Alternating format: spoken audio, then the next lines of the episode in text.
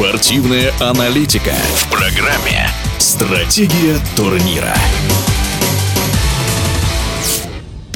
Большой женский футбол возвращается. Российская Суперлига сохранила формат прошлого года. Два гладких круга по принципу каждый с каждым, после чего заключительный этап. В этом году число участников лиги увеличилось до двенадцати. И если Крылья Советов уже знакомы болельщикам, в Самаре это вторая попытка создать женскую команду, то в структуре «Динамо» женская футбольная команда появилась лишь в декабре две тысячи двадцать первого года. Об ожиданиях от Суперлиги двадцать двадцать три в эфире спортивного радио «Движение» рассказывает Рассказывает главный тренер женской сборной России по футболу Юрий Красножан. С надеждой мы ждем старта чемпионата, с надеждами на появление новых имен, развитие и прогресса действующих игроков, клубов и, естественно, повышение количества болельщиков на матчах Суперлиги.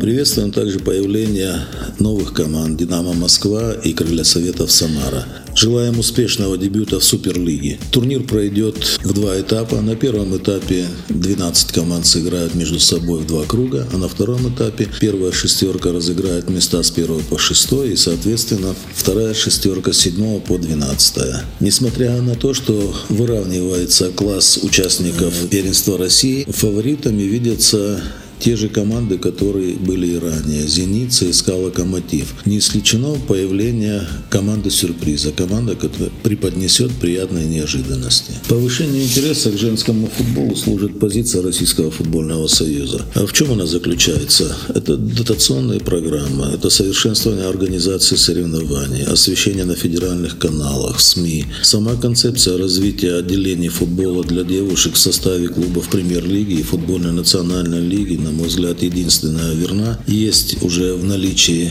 инфраструктура, есть болельщики. Отмечается увеличение посещаемости матчей.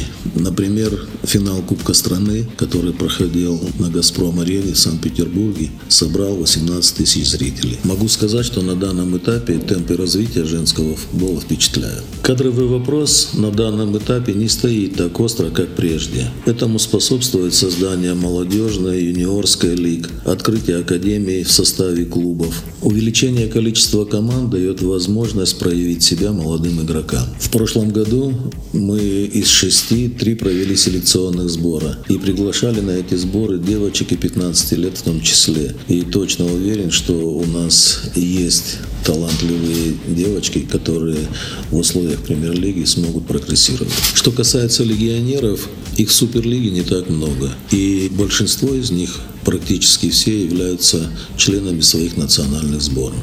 Они могут являться примером и для молодых игроков в том числе.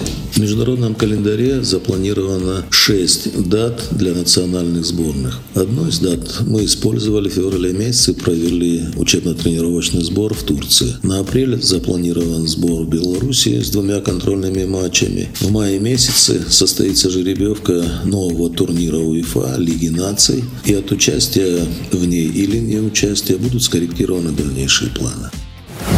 В эфире спортивного радио «Движение» был главный тренер женской сборной России по футболу Юрий Красножан.